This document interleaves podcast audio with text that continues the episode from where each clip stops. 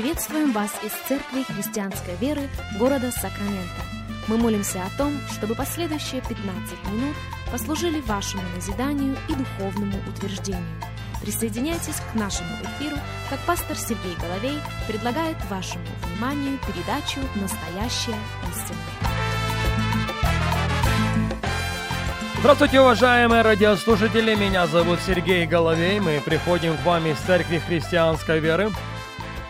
Огромнейшая благодарность каждому из вас за то, что и сегодня становитесь частью нашего эфира. Для нас действительно большая честь с вами встретиться. Для нас действительно большая привилегия провести вместе с вами последующих несколько минут, как сегодня мы начинаем новую серию радиопрограмм – и я назвал ее «Почему жертва так значима в очах Бога?» Почему жертва так значима в очах Бога?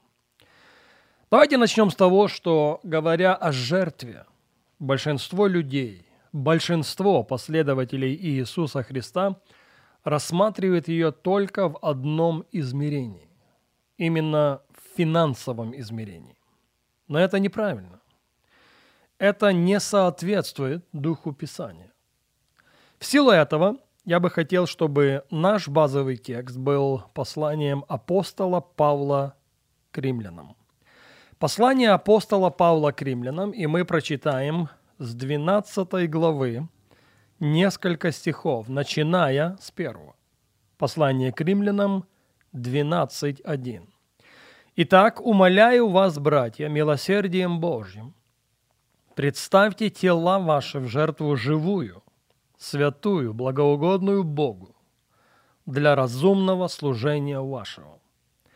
И не сообразуйтесь с веком этим, но преобразуйтесь обновлением ума вашего, чтобы вам познавать, что есть воля Божия, благая, угодная и совершенная.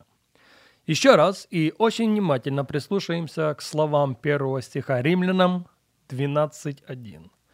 Итак, умоляю вас, согласитесь, достаточно сильное слово.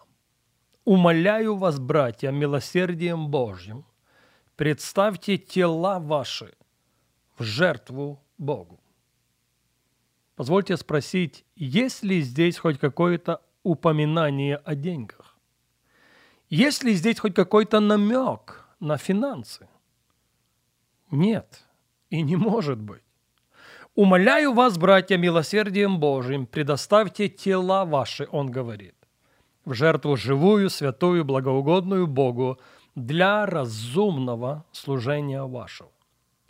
К чему это нас подстегивает? Это подстегивает нас к тому, что жертва намного больше, чем просто финансовое приношение. К жертве есть совершенно другое. Я бы даже сказал – намного больше измерения.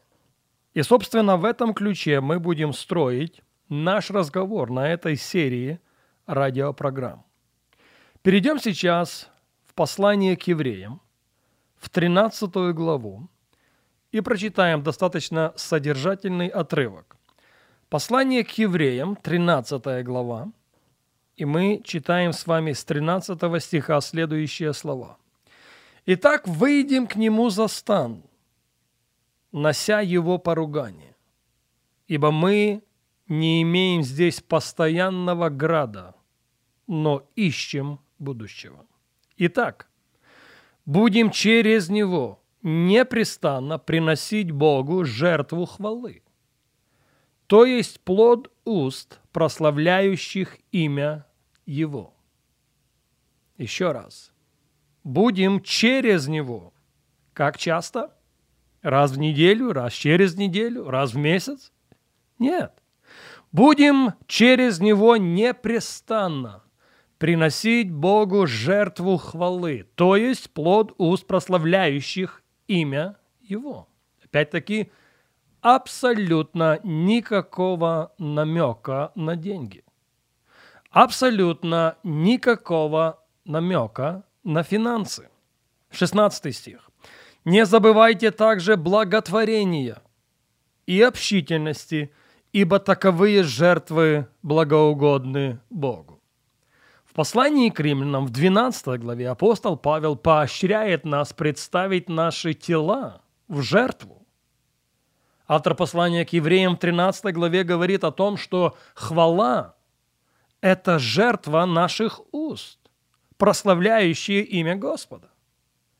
Тот же самый автор в 16 стихе говорит о жертве общительности – тот же самый автор в том же 16 стихе 13 главы говорит о жертве благотворения.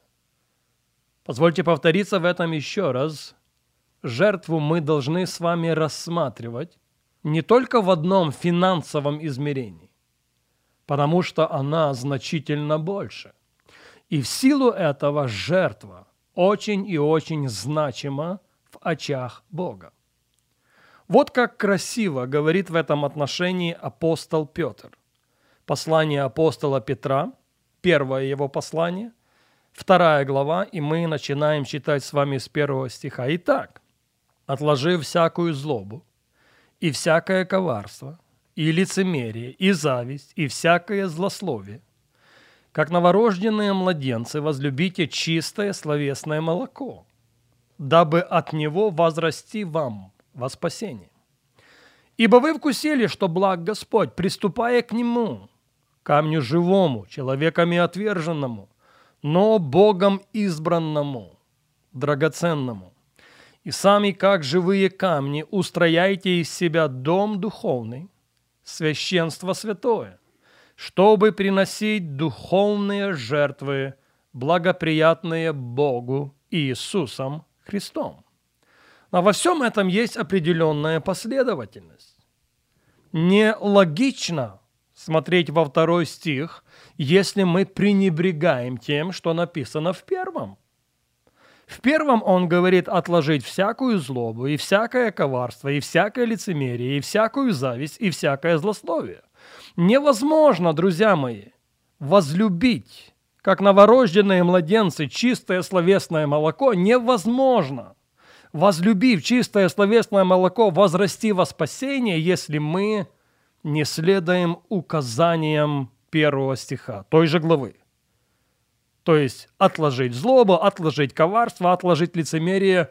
Невозможно возлюбить чистое словесное молоко, которое поможет возрасти нам во спасение, если мы не согласились отложить злобу и отложить коварство и отложить лицемерие потому что вы вкусили, что благ Господь, говорит он им. Поэтому сейчас у вас есть все основания и дерзновение приступать к Нему, как живому камню, как камню человеками отверженному, но самим Богом избранному, драгоценному.